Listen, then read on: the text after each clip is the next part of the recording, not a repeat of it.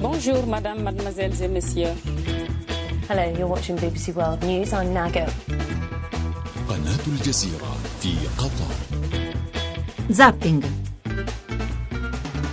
Le 19.33 minuti, buonasera, benvenuti a Zapping. Eh, Un saluto da Giancarlo Loquenzi in studio per la puntata di oggi, martedì 5 settembre 2017. Veniamo subito ai temi che tratteremo. Oggi ci occuperemo principalmente di immigrazione, parleremo eh, della vicenda di Regina Catrambone, ne avrete sentito parlare, lei assieme al marito Christopher da vari anni, da quattro anni, percorrono in lungo e largo il canale di Sicilia salvando vite umane tra i naufraghi, tra i rifugiati che attraversano quel tratto di mare verso le coste italiane. La loro ONG la MOAS se ne è discusso molto, è intervenuta in moltissime occasioni, ha salvato decine di migliaia di persone. E Regina Catrambone ha annunciato ieri che lasceranno il Mediterraneo, andranno ad operare con le loro navi nel sud-est asiatico di fronte a Myanmar. Stasera ci spiegherà perché.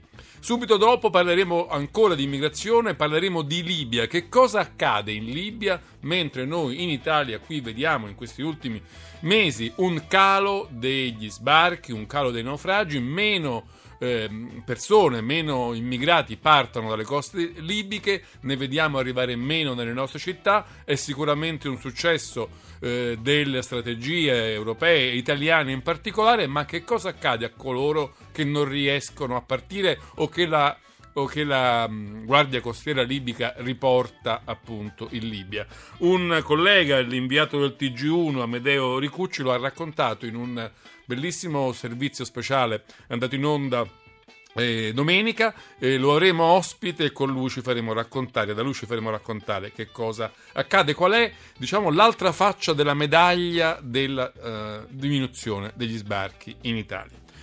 Poi parleremo con uno dei sindaci del Friuli Venezia Giulia che oggi ha incontrato eh, il ministro dell'interno Minniti perché eh, c'è strana, uno strano fenomeno che interessa quella regione, chiusa la rotta balcanica grazie ai molti miliardi che l'Unione Europea ha dato alla Turchia, c'è però ancora un flusso piuttosto notevole di immigrati, soprattutto pakistani ed afghani, che entrano in Italia dal valico di Tarvisio. Sono molte migliaia e la regione è sottoposta ad un forte stress per questo fenomeno e la cosa paradossale è che molti entrano dall'Austria, quella stessa Austria che minaccia eh, spesso di mettere i carri armati al valico del Brennero, poi lascia passare questi immigrati dalle sue, eh, insomma, dalle sue frontiere verso l'Italia. Noi ne parleremo con il sindaco di Gorizia, Rodolfo Ziberna.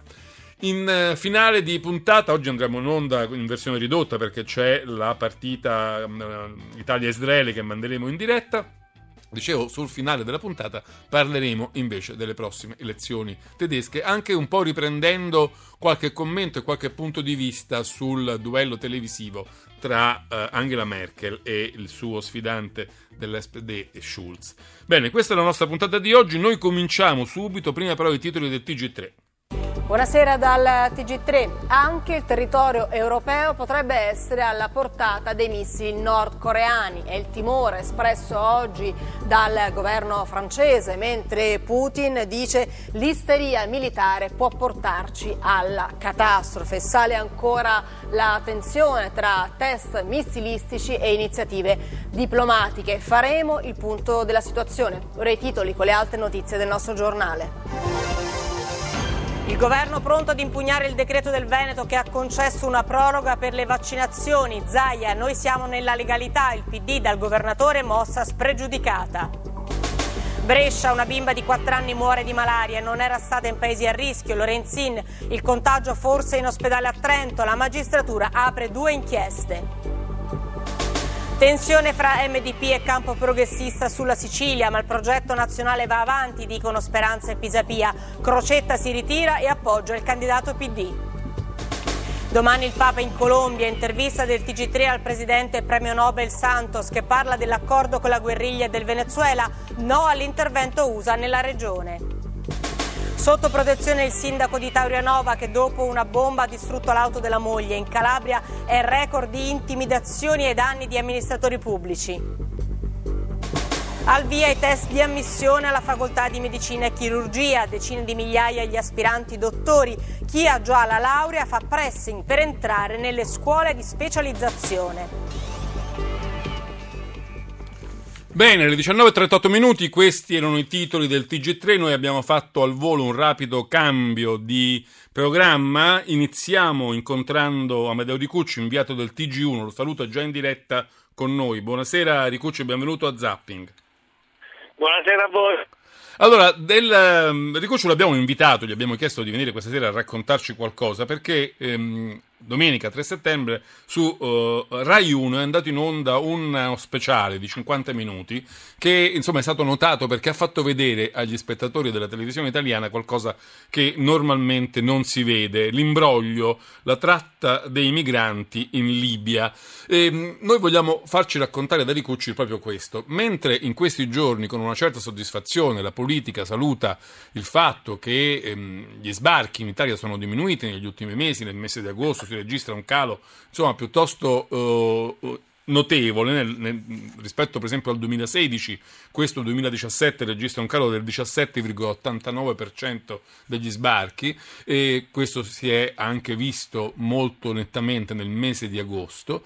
Ecco, mentre questo accade... Ehm, ci si interroga che cosa stia accadendo dietro le quinte, cioè che cosa accade per il fatto che a quanto pare la, costa, la Guardia Costiera libica sia diventata improvvisamente più efficiente nel fermare gli immigrati e eh, nel trattenerli in Libia. Ma che cosa accade quando li trattengono in Libia? Che cosa succede in quel paese?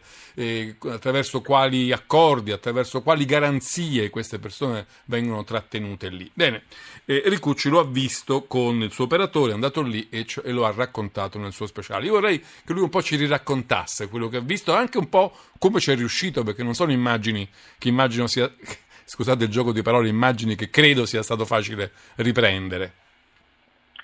Uh, no, non è stato facile riprendere, ci è costato fatica ma anche paura perché i trafficanti ci hanno sparato, ci hanno fatto un inseguimento durato 20 minuti a 200 all'ora su strade sterrate, Uh, no, non è stato facile, però uh, ci siamo riusciti e ci siamo riusciti a ridosso della Pax che si è creata in Libia in agosto quando improvvisamente, in maniera apparentemente inspiegabile, le eh, partenze sono uh, crollate, i dati li ricordavi tu, uh, c'è stato un accordo tra Italia e Libia, un accordo politico uh, importante, io dico nel mio reportage che l'accordo con la Libia è un paese imprescindibile perché la rotta Uh, dei migranti, quella del Mediterraneo centrale, passa attraverso la Libia. Tra l'altro il governo italiano è stato capace di stringere accordi non soltanto a livello governativo, almeno con i due governi principali diciamo, in carica in quel paese, ma anche con alcuni sindaci della costa, con alcuni capi tribù, insomma è stata un'operazione capillare quella che è stata fatta in questi ultimi mesi. È stata un'operazione complessa e capillare, è stata però un'operazione che uh, nel contesto libico rischia di avere dei, uh, delle conseguenze non sempre positive. Il problema di fondo, ma non penso di essere stato l'unico a segnalarlo, è che uh, in Libia il governo Serraj, che è il governo con cui l'Italia ha siglato degli accordi perché è il governo che controlla la Tripolitania da cui partono uh, i migranti, è un governo che controlla sì e no uh, qualche quartiere di Tripoli. Uh, questo governo nel siglare gli accordi ha fatto a sua volta dei sottoaccordi con le milizie, ahimè, che dominano il panorama politico della Libia. Il problema è che le milizie che dominano la Libia sono molto spesso quelle stesse implicate nel traffico, quindi di fronte a un accordo siglato dal governo centrale hanno uh, cessato le ostilità, mettiamola uh, così, nel senso che hanno bloccato uh, le partenze. Il dubbio che un giornalista è, è, normale, è giusto che coltivi è quanto durerà questi accordi che comportano degli esborsi anche ingenti da parte dell'Italia, sono arrivati in agosto 11 milioni di aiuti sanitari alla città, alla municipalità di Sabrata che è il porto da cui si concentravano il grosso uh, delle partenze, sono aiuti importanti, benemeriti perché la città di Sabrata uh, ha bisogno di quegli aiuti, il problema è che la Libia è una situazione complessa dove le alleanze e le ostilità cambiano di giorno in giorno, quindi una parte di quei soldi potrebbe finire in mano ai trafficanti. Io so che ci sono stati degli accordi fatti con i trafficanti, io ho fatto vedere nel reportage che la guardia costiera e i trafficanti giocano a guardie e ladri più che combattersi, nel senso che la guardia costiera per, per anni ha fatto passare determinati barconi forse perché pagavano il pizzo, per dirla all'italiana, e altri li ha bloccati. In questo momento la Guardia Costiera uh, è diventata il perno dell'accordo fra Italia e Libia. Stanno bloccando tutti i barconi in partenza in questo momento. Esatto, io so però che ci sono uh, determinati trafficanti, gruppi di trafficanti che non sono stati implicati nell'accordo, ergo non hanno ricevuto abbastanza contropartite e che quindi potrebbero rimettere in discussione l'accordo. È un accordo comunque ballerino, nel certo. senso che eh, si ritorna ai tempi di Gheddafi. Gheddafi ha sempre utilizzato il rubinetto delle partenze dei migranti. Che apriva e chiudeva a suo piacimento secondo la situazione politica che più gli conveniva. Esatto, finché è riuscito a uh, scroccare, forse l'espressione più giusta, un accordo principe col governo dell'epoca, che era il governo Berlusconi, in cui, se, se ricordi bene, gli abbiamo promesso un'autostrada, sì, certo. tante, tante cose. Che è ancora in ballo però, poi quell'autostrada, non ancora se ne parla. È ancora in ballo, però il meccanismo è lo stesso, la Libia ha il coltello dalla parte del manico, nel senso che lo, solo loro possono fermare i, i, le partenze. Uh, il problema è quanto diventiamo ricattabili, uh, vista la miriade di interessi che c'è in Libia, siamo in grado di controllare tutto oppure saranno i libici a batter cazza eh, e quindi a renderci schiavi. È una ricattabilità probabilmente non diversa da quella che subisce la Merkel nei confronti di Erdogan in questo momento, soprattutto sotto elezioni.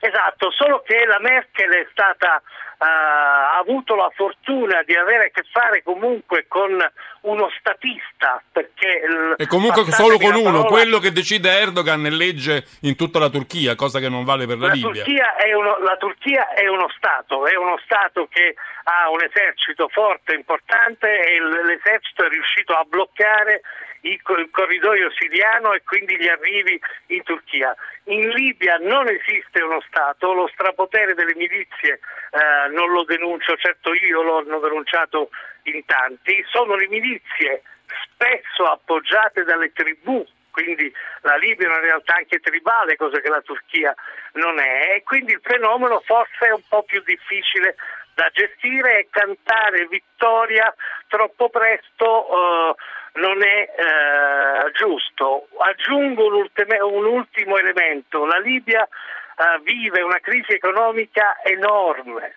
il cambio nero è 1 a 9, quindi le file davanti alle banche sono pazzesche, eh, durano, cioè sono file lunghe chilometri e i libici possono eh, ritirare 250 dinari, che sono meno di 50 euro praticamente, eh, ogni tanto quindi il traffico rende molti più soldi, ovviamente consente la, che la liquidità uh, circoli. Finché non si risolve il problema libico in generale di far ripartire la crescita del paese, lo sviluppo del paese. Esatto, eh, cioè, esatto. Fino a che non si riesce a dare un'industria alternativa a quella degli sbarchi al, al, al paese, questo è il punto. Mi pare Guarda, ti, ti, faccio un esempio uh, velocissimo. Nel nord, nel sud anzi, della Libia, Seba, dove uh, arrivano i migranti dal Niger, dal Chad che è il punto di partenza della tratta uh, libica, i giovani non hanno più cosa fare se non lavorare nel traffico.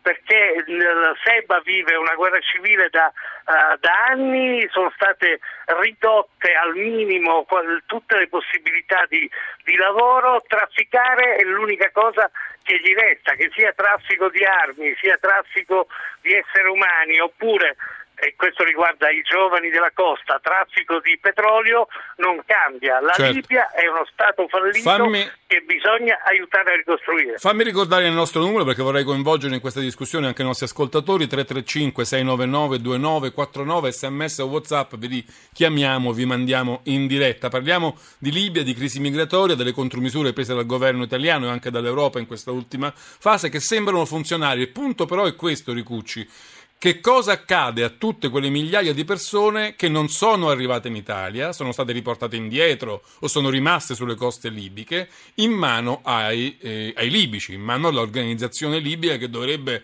come dire, ospitarli, tenerli lì in attesa di capire se potranno o no partire. Perché tu, gran parte del tuo reportage è andato a vedere proprio questo, come sono trattati eh, questi uomini che arrivano da, dalla fascia saheliana, insomma, che arrivano da un po' tutta l'Africa. Beh, guarda, come sono stati trattati è stato scritto in uh, tutti i rapporti dell'ONU da anni a questa parte, si parla di uh, situazioni che non hanno nulla da invidiare uh, ai lager di cui la storia ci, ci, ci, riempie le, le, le, le pagine.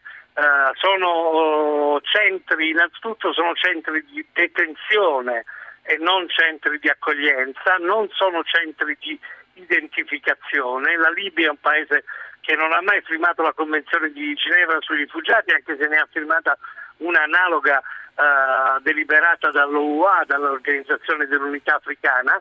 Quindi per i libici gli immigrati che entrano nel paese sono tutti immigrati regolari che vanno messi in prigione.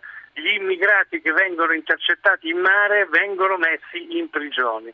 Uh, secondo uh, tutti i rapporti dell'ONU, dell'UNHCR, dell'OIM, cioè dell'Organizzazione internazionale per le migrazioni, che sono gli unici due organismi internazionali che hanno accesso e nemmeno a tutti i centri, la situazione nei centri è una situazione drammatica, con condizioni eh, relativamente ai diritti umani al di sotto di tutti i livelli internazionali. Si parla di stupri, violenze, lavoro forzato, estorsioni, eh, assassini addirittura. Io li ho visitati, eh, li ho fatti vedere. Eh, oggi non si sa quale sia la. Quanti, la quanti si calcola che ce ne siano detenuti in questo modo?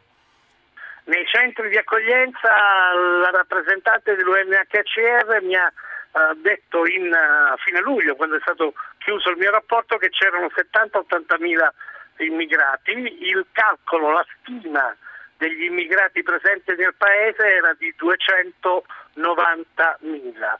Dove siano finiti è un bel uh, rebus, nel senso che uh, i miei contatti in Libia mi dicono che adesso, da quando le partenze sono state bloccate, non si vede un immigrato neanche a pagarlo a peso d'oro, quindi saranno chiusi probabilmente nei magazzini che i trafficanti utilizzavano uh, dove li ammazzavano prima delle partenze, si aspetta di verificare uh, come andranno gli accordi, so che appunto ci sono gruppi di trafficanti che non sono stati implicati negli accordi e che premono o per avere una contropartita altrimenti fanno partire i barconi. È vero anche che ci sono barconi e gommoni che partono già da altre zone della Libia. Ultimamente il traffico si era spostato tutto a ovest, diciamo da Tripoli verso il confine tunisino, adesso sta riprendendo la rotta est. Ricucci, io una cosa vorrei capire, perché a me non interessa fare polemiche, però vorrei che i nostri ascoltatori si facessero un'idea di quello che accade, perché noi da un lato ci stiamo insomma rallegrando, stiamo cioè, giudicando un successo la diminuzione degli sbarchi verso il nostro paese anche la diminuzione dei naufragi, perché nel mese di agosto, dall'8 agosto in poi non ci sono stati naufragi. Quindi diciamo, l'azione del governo italiano e del, diciamo, dei paesi europei che collaborano con il nostro governo sembra essere un'azione che ha avuto un successo. Ministro, al ministro Minniti vengo, viene riconosciuta particolare capacità e particolare insomma, eh, riuscita nella sua azione di freno degli sbarchi. Contemporaneamente però tu ci racconti che tutti quelli che noi non abbiamo visto arrivare in Italia vivono in condizioni da campo di concentramento nazista, vivono in condizioni di torture, di sfruttamento, di detenzione, ammassati in magazzini. Ecco, è davvero questo, diciamo, il, lo scambio che abbiamo fatto. Vederne meno in Italia, che noi giudichiamo un successo, comporta una stragrande sofferenza per queste stesse persone che rimangono in Libia?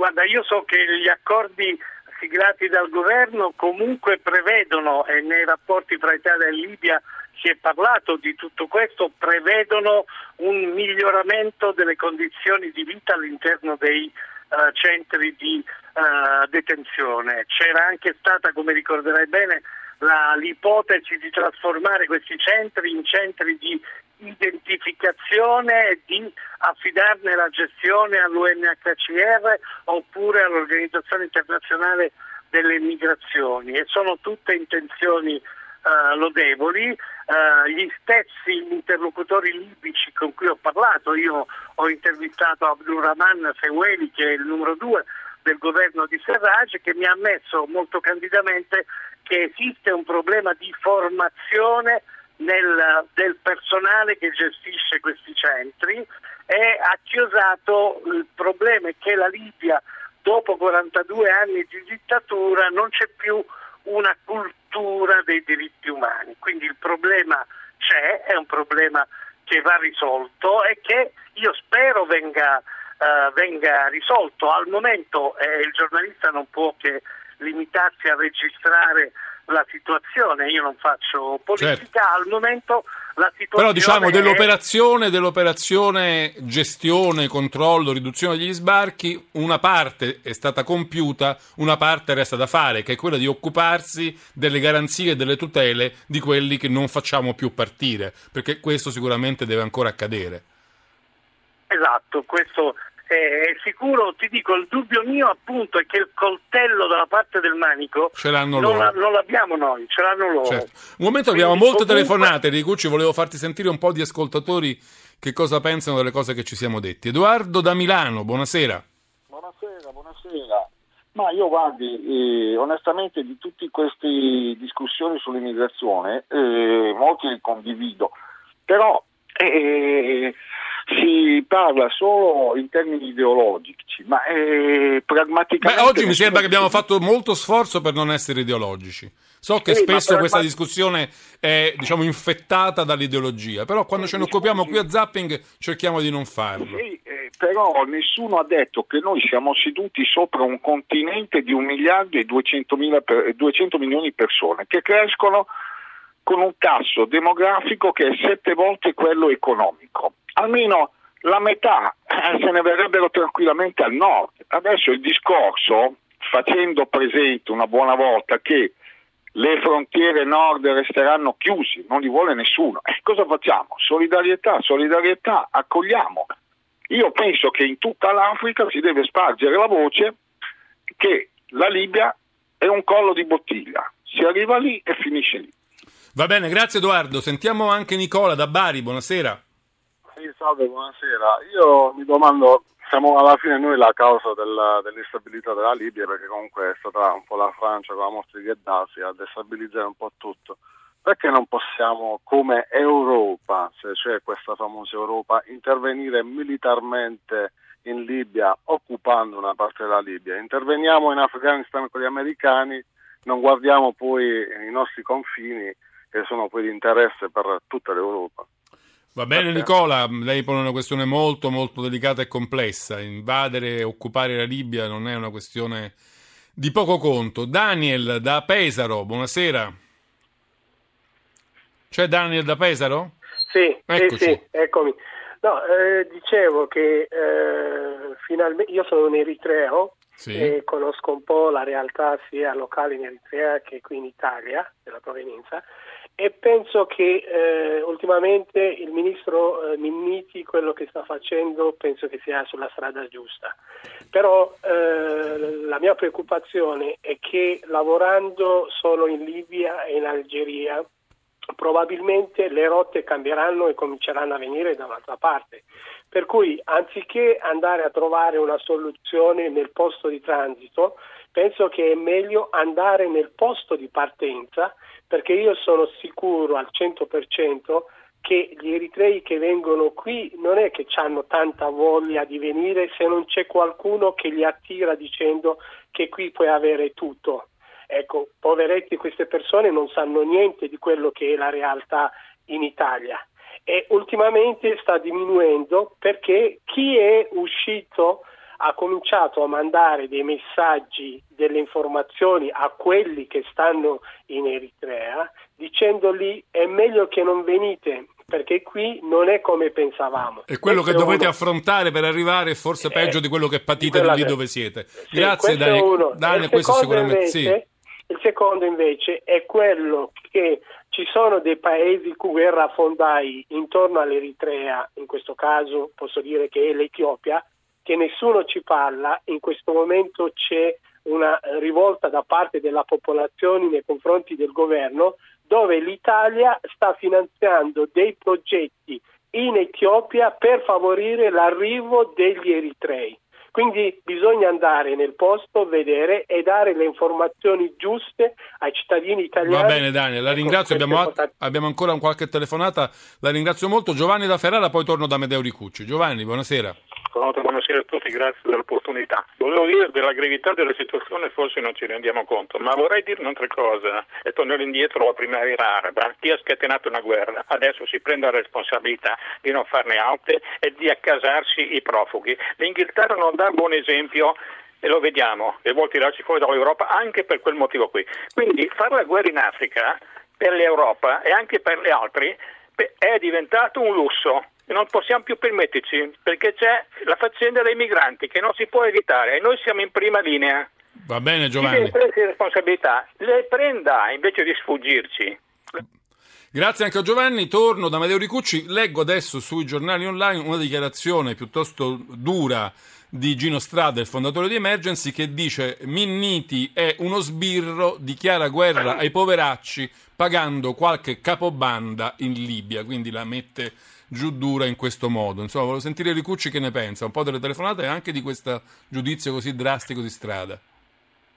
Ma guarda, io non faccio politica, quindi non eh, faccio il reporter, vado in giro e racconto quello che vedo.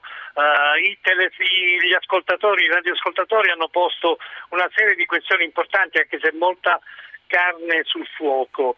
Eh, due, due, tre punti. Eh, abbiamo già avuto la prova che il flusso migratorio è un problema epocale e quando si chiude una rotta si aprono altre rotte. È successo così eh, dopo la chiusura della rotta turca, quando si è riaperta la rotta del Mediterraneo centrale, già adesso ci sono degli spostamenti in corso. Il Marocco negli ultimi tre mesi ha avuto un aumento del 40%. Se ne è accorta la Spagna, no Ricucci? Se ne è accorta la Esatto, Spagna, dove gli esatto, sbarchi in sono Spagna arrivati sono la molto Spagna- aumentati. la- del 40%. C'è una rotta che si sta riaprendo, ma sarà difficile che diventi consistente in Algeria. C'è il sud della Tunisia, in particolare la zona di Zarzis, che è già stata interessata dalle, eh, dalle rotte migratorie che potrebbe eh, riprendere eh, forza. E I trafficanti non sono assolutamente stupidi e rispondono a una pressione che è eh, epocale.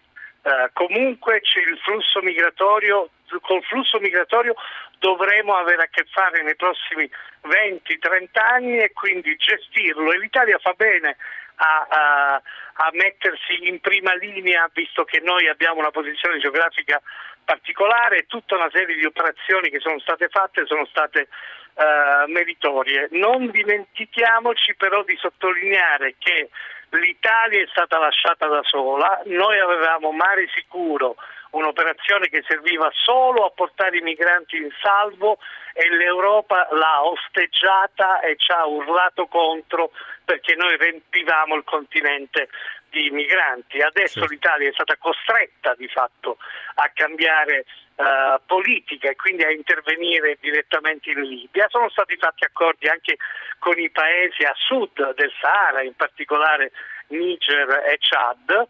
Uh, io temo personalmente che non ci sia uh, argine che si possa mettere che solo concedere ed è un revival, concedere un tot di visti regolari consentirà di bloccare il traffico certo. degli irregolari. Ricucci, tu... uh, tutti Un'ultima sì, cosa, no, finisci pure, sì. uh, si, tira, si, tirano spesso in ballo le primavere arabe e si dice era meglio quando si stava peggio, quando c'era Gheddafi o quando c'era, Bur- quando c'era uh, Ben Ali in Tunisia o Mubarak in Egitto. È una stupidaggine colossale, le primavere arabe sono stato un movimento importante di popolo Uh, per, che, dove la gente chiedeva riforme uh, importanti, chiedeva libertà e giustizia che poi sia stato il caos è una, un, un, errore colossale della Nato che per esempio in Libia ha fatto una guerra e poi si è, certo. non si è preoccupata del dopoguerra. Ma da qui a, uh, a sputare sulle legittime rivendicazioni dei popoli arabi io dico no. Certo, è facile poi dire stavate meglio quando stavate peggio, quando a, essere, a star peggio erano loro e non noi ovviamente. Certo. Esatto. Grazie a Medeo Ricucci, inviato del TG1, è stato con noi a Zapping. Noi adesso abbiamo avuto qualche difficoltà a raggiungerla, ma finalmente con noi Regina Catambrone, che abbiamo avuto ospite a Zapping anche in altre occasioni. La saluto molto cordialmente. Buonasera, signora Catambrone. Buonasera, Catrambone, Catram... Lei sbaglia sempre il mio cognome. Eh, scusi, Regina Catrambone. Allora, insieme a suo marito Christopher, loro sono i fondatori, la direttrice e fondatore della MOAS, una delle organizzazioni eh, non governative più attive nel Mediterraneo. Hanno fatto decine di migliaia di salvataggio in questi ultimi anni, hanno salvato soltanto io, nel 2017 leggevo quasi 8.000 persone. Però Regina Catrambone ha, de- ha dichiarato qualche giorno fa, ieri, l'altro ieri, che lasceranno il Mediterraneo. Ci spiega rapidamente perché? Sì, veramente l'abbiamo dichiarato ieri perché come abbiamo mandato nella nostra press release e nel nostro comunicato stampa, eh, non ci sono le condizioni di sicurezza eh, che quando noi salviamo le persone, eh, queste persone vengano portate in un porto sicuro e poi accolte in un posto sicuro. Eh, per noi eh, al momento la Libia non è un porto sicuro e nemmeno un posto sicuro. Eh, quando le persone ritornano in Libia sono, ritornano nei centri di detenzione. Eh, L'Italia eh, sta cercando, insieme anche a altri paesi dell'Europa, di stabilizzare la condizione in Libia, come è giusto che si faccia, sto, e si farà in un prossimo futuro, lo spero presto. Però al momento noi lavoriamo oggi in mare, e molte cose sono cambiate. Ma questo, è, questo, cambiamento è dovuto al codice che il Ministero dell'Interno, il governo italiano ha imposto alle organizzazioni non governative, che pure voi avete firmato? Sì, noi siamo stati i primi a firmare, questo cambiamento non è dovuto, cioè la nostra decisione non è dovuta al codice di condotta, noi siamo stati molto chiari nella nostra conferenza, nella nostra comunicato stampa, eh, è dovuto alla situazione che c'è al momento eh, in terra. Uh, quello che accade in terra si riflette sul mare, il mare è lo specchio della terra. Eh, le partenze eh, in qualche modo sono diminuite oppure queste, queste, queste imbarcazioni non riescono ad arrivare nelle acque internazionali nelle quali il MOAS lavora. Noi siamo entrati in acque territoriali solamente dopo aver informato e solamente qualche volta, quindi nelle acque internazionali queste imbarcazioni non arrivano vengono prese prima dalla Guardia Costiera o da altre entità. Eh, se arrivano non è, non è, neanche sicuro che noi poi eh, le possiamo portare in un porto sicuro. Quindi non possiamo diventare, lo siamo, sta, siamo stati in, queste, in questi anni un'estensione della Guardia Costiera italiana che ha uno Stato e ha un, e ha un regime Eh, no, al momento in Libia non uh, ci sono diversi Non potete essere un'estensione della Guardia Costiera libica, questo sta finché dicendo. non si stabilizza la situazione, Certo. non si concretizza la situazione in Libia e finché noi non sappiamo che le persone in Libia vengono trattate con umanità. Non si può togliere il diritto dell'umanità e i diritti basilari di una persona, non possono venire negati. Questo è importante sia per le organizzazioni umanitarie che lavorano. Quindi voi non vi sentite a questo punto di salvare naufraghi nel Mediterraneo se sapete che poi verranno riportati in Libia in centri di detenzione. perché poi verranno di nuovo, pagheranno un altro prezzo e riprenderanno un altro barcone e quindi è come un, un ciclo continuo. Certo. Non abbiamo all'interno di questi centri delle organizzazioni umanitarie, non sono controllati da organizzazioni umanitarie, non si capisce bene, in alcuni centri non si può neanche entrare, eh, bisogna avere un più eh, limpidezza di queste azioni, bisogna capire bene.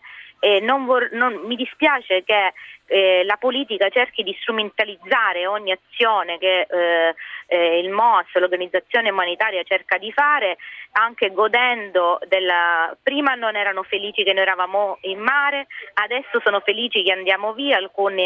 Non, non- noi non facciamo politica Dove andrete, signora Catrambone? Perché ho visto che vi spostate verso il Myanmar in pochi secondi perché abbiamo quasi finito. Dove noi andrete siamo- ad operare? Siamo stati già nel 2015 nel Myanmar, nella Baia del Bengale ehm, e abbiamo fatto dei monitoraggi e quest'anno eh, cercheremo di ritornare lì per eh, dare degli aiuti umanitari, consegnare dei, dei kit eh, di dignità, eh, aiutare le persone che hanno tanto bisogno anche dall'altra parte. Poi ci risentiremo e vi spiegheremo la missione. Perché lì c'è, nave- c'è il problema della minoranza Rohingya che è mh, tra le più perseguitate del mondo e a loro che Sì, cercherete di dare una mano. Ro- I Rohingya sono, come hanno detto anche le Nazioni Unite, la minoranza più perseguitata al mondo, sono apolidi eh, e stanno, e stanno morendo eh, senza che nessuno lo sappia, solamente adesso, in questi ultimi giorni. E vorremmo dare una voce anche loro perché di nuovo il MOAS, la nave del MOAS è una nave di speranza, è una nave di misericordia e solidarietà e dobbiamo mantenere accesi questi concetti e soprattutto il coraggio di aiutare le persone. Va bene, quando le vostre navi torneranno a solcare il Mediterraneo forse sarà un buon segno, vorrà dire che in Libia le cose saranno un po' cambiate e migliorate. Grazie Regina Catrambone per essere stata con noi questa sera, grazie e buon lavoro. Allora, noi non ci fermiamo nemmeno un momento, continuiamo a parlare di migranti, di migranti che arrivano in Italia, non più però dalla rotta sud, dalla rotta mediterranea, ma dal nord, perché forse non ce ne siamo resi conto, ma nonostante la chiusura della rotta balcanica, in virtù dei molti soldi che l'Europa ha dato ad Erdogan, eh, molti migranti continuano a entrare dalla eh, frontiera nord-est, in particolare in Friuli Venezia Giulia, in particolare dal eh, valico del Tervisio. Molti sindaci, i sindaci di eh, quelle città, delle città del Friuli, hanno oggi incontrato il ministro Minniti proprio per raccontare le difficoltà che incontrano. E con noi c'è Rodolfo Ziberna, che è sindaco di Gorizia, che ha preso un'iniziativa, ha messo insieme sindaci anche di diversi orientamenti politici per eh, lanciare un allarme su quello che sta accadendo in Friuli. Ce lo racconta, sindaco, buonasera, benvenuto. Ma certo, buonasera a lei, naturalmente anche a radioascoltatori. Come ha detto lei, effettivamente non è perciò un'iniziativa di sindaci di una determinata espressione politica, ma sono quattro sindaci che appartengono perciò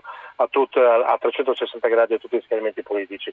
Quello che noi avevamo eh, percepito è che il governo non avesse piena consapevolezza effettivamente delle diverse dinamiche degli immigrati, dei richiedenti asilo che sono a Gorizia, Trieste, Udine e Pordenone nel resto del paese effettivamente provengono attraversando il Mediterraneo, da noi invece al 90%, cito dati della mia città, ma punto più punto meno sono quelli analoghi a Trieste, Udine e a, e a, Pordenone, il 90% non fuggono da paesi in guerra, ma vengono, provengono in realtà da paesi come l'Austria, la Germania, la Francia, il Belgio, la Danimarca, dove peraltro sono giunti uno, due, tre, addirittura quattro anni fa. E la loro nazionalità non è siriana, non è afghana, perciò in questo caso davvero nemmeno tre o quattro anni fa fuggivano da paesi in guerra, ma fuggono, eh, fuggono o meglio, provengono dal eh, Pakistan. E se devo essere sincero, eh, non dico che sono venuto prevenuto all'incontro con il ministro, però devo essere sincero che il parere mio è positivo, mi sono misurato anche con gli amici, i colleghi sindaci della nostra regione ed è positivo perché avevamo chiesto alcune cose e queste cose in buona sostanza dal governo sono state accolte. Ad esempio noi abbiamo un'unica commissione prefettizia alla quale compete il conferimento dello status di eh, rifugiato. Questa riesce a soddisfare soltanto una piccola parte, cioè forse un, un, il 20% o 15% delle istanze. C'è della la disponibilità a raddoppiarle a beneficio di tutto il Ma paese. Mi faccio capire una cosa, perché questo è interessante. Certo. Questi paesi europei che accu- hanno accusato per anni l'Italia di lasciar passare gli immigrati Eh, verso bravo, le loro frontiere, bravo, bravo, in realtà senza, senza farsene accorgere tengono aperti i loro passaggi per far arrivare i loro immigrati Bravo, verso l'Italia. bravo, cioè bravo. la- l'Austria che minaccia i carri armati al Brennero, in Ma realtà, li- magari, ma maga- ma magari in realtà li fa rientrare in Italia perché da loro hanno i Eh, visti scaduti o eh, per qualche eh. motivo strano. o, da- o da Tarvisio o dal Brennero, ma magari schierassero il, il- il- il loro esercito per impedire che questi perciò dall'Austria stessa e dagli altri paesi ritornino nel nostro, nel nostro paese, anche perché noi abbiamo chiesto con- reiteratamente richiesto la modifica del Dublino 3, non è- il Dublino Ter per, i- per capirci quell'accordo per i trasferi radioascoltatori, quell'accordo internazionale che disciplina eh, questi aspetti. Oggi noi abbiamo perso persone che eh, tenga conto una cosa, che eh, la maggior parte di queste persone, ma parlo almeno nella misura dell'80%, tornano qui dopo aver già chiesto in Francia, in Germania in Austria il riconoscimento di questo status di rifugiato. La Germania, l'Austria, la Francia, la Danimarca ha già detto loro di no e vengono in Italia peraltro perché dicono, ed è vero, che in Italia siamo di manica Senza mai larga. essere passati in Italia prima, vengono per la prima volta. Eh, ufficialmente per la, prim- per la prima volta, tanto è vero che il- questo trattato consentirebbe al nostro governo di esercitare entro 60 giorni dal momento in cui questi vengono beccati, per capirci, sul suolo italiano, di rimandarli dove sono stati... Perché noi ormai abbiamo accettato l'idea, sbarcano in Italia, l'Italia è il paese che li accoglie perché non può fare altrimenti, secondo Dublino ce li dobbiamo tenere. Però addirittura adesso noi abbiamo immigrati che sono arrivati magari in Francia, Bravi, in Austria, in Germania, che una bravo. volta che si sono visti rifiutare il visto lì, vengono in Italia come seconda o terza destinazione. bravissimo, E quindi. Dublino ci imporrebbe di mandarli via a questo punto. Perfetto, da esercitare questo diritto entro 60 giorni, però il governo su nostra ri- ri- richiesta accolto di costituire una vera e propria task force con sede nella nostra regione che avrà il compito di rispondere immediatamente e di esercitare questo diritto. Inoltre ha annunciato il, il- il ministro che intende dare vita in, in ogni regione ad un, eh, non a un CIE, non a un CARA, per capirci, ma un CPR, eh, che è un centro per il rimpatrio di 80-100 persone ciascuno, perciò piccolo, non impattante sul territorio, che avrà davvero il compito non già di accompagnare alla frontiera, che non serve a niente, eh, il richiedente asilo, ma eh, di riportarlo, cioè di rimpatriarlo, riportarlo attraverso ovviamente intesi con i paesi, riportarlo nel proprio paese d'origine. Perciò un'altra cosa che avevamo chiesto è i piani della sicurezza che vedono protagonisti i sindaci, lei sa che oggi per qualunque motivo ci si rivolge ai sindaci, per qualunque motivo, anche laddove non vi è alcuna competenza. Il, ministro si è impegnato nel redigere questi piani della sicurezza con protagonisti i sindaci dei comuni capoluogo in più un pallino mio che ho sempre il- un, un grande piano Marshall che coinvolge ovviamente non soltanto l'Europa ma comunque i paesi più ricchi del mondo perché non ci possiamo, dovremmo capire che se oggi sono 200.000 coloro che vengono in Italia il rischio è che la- l'asticella possa essere ancora più alta. L'unico strumento è quello di aiutare queste persone nel paese che oggi genera immigrazione, cioè un grande piano Marshall del nord del mondo nei confronti del sud del mondo. Diversamente soccomberemo davanti non ai 200.000 all'anno, ma ai, migli- alle- ai milioni di persone che stanno premendo. la, la vostra iniziativa, quella di mettervi Certo. insieme voi sindaci del Friuli e chiedere Certo. al, al ministro Minniti di incontrarvi, da, che- da quale tipo di preoccupazione nasce? Cioè sono troppi questi che arrivano? Sono troppi, ci sono problemi di ordine pubblico? Ci sono. Problemi di accoglienza? Quali sono i problemi che avete incontrato?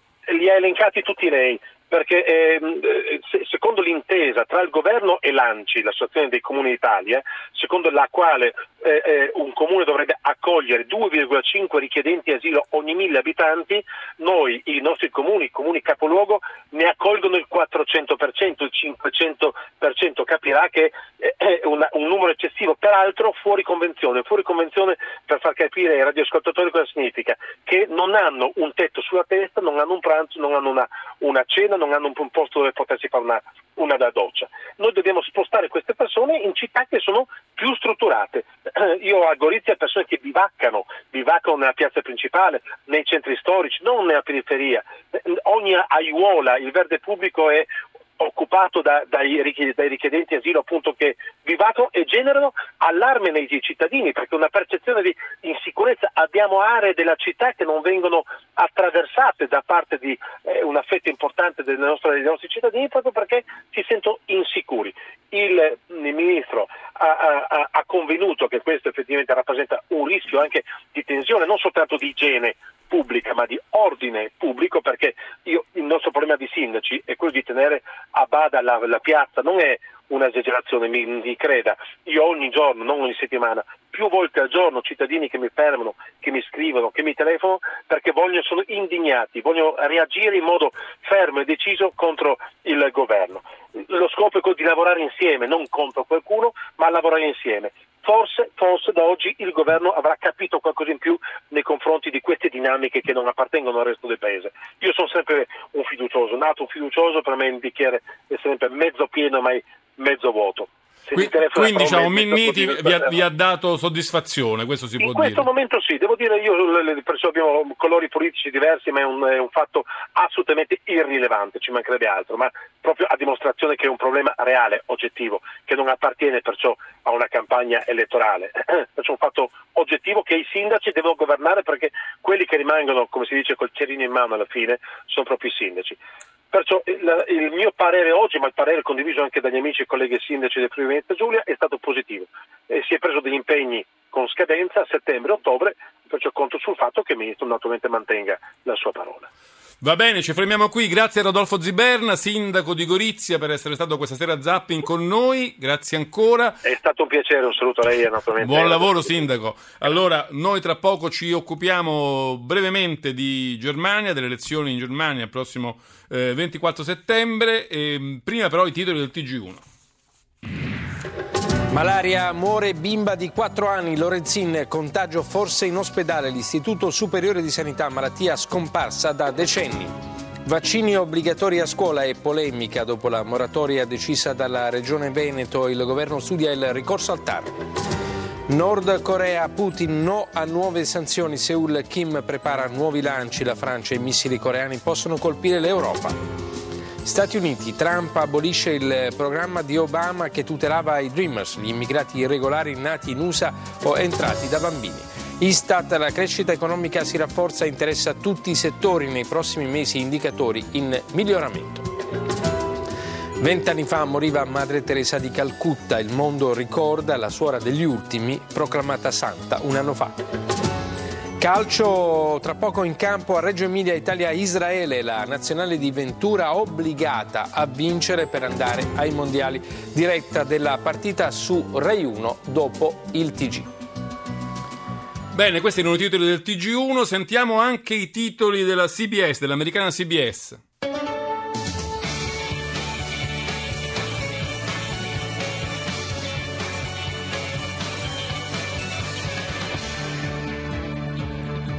It's Tuesday, September 5th, 2017. This is the CBS Morning News. Allarme per il tornado Irma, il nuovo uragano che si trova nell'Oceano Atlantico, è passato a categoria 4 e minaccia le coste della Florida. Il governatore ha proclamato lo stato di emergenza. Il programma DACA per legalizzare giovani immigrati potrebbe presto essere abolito. Il presidente Trump si prepara infatti a cancellare il programma creato da Barack Obama per proteggere i giovani entrati illegalmente da bambini negli Stati Uniti. La Corea del Sud continua a mostrare la forza della propria potenza militare con una seconda serie di esercitazioni, una risposta alle continue provocazioni dei test nucleari della Corea del Nord, mentre gli Stati Uniti preparano la prossima azione contro la Corea del Nord.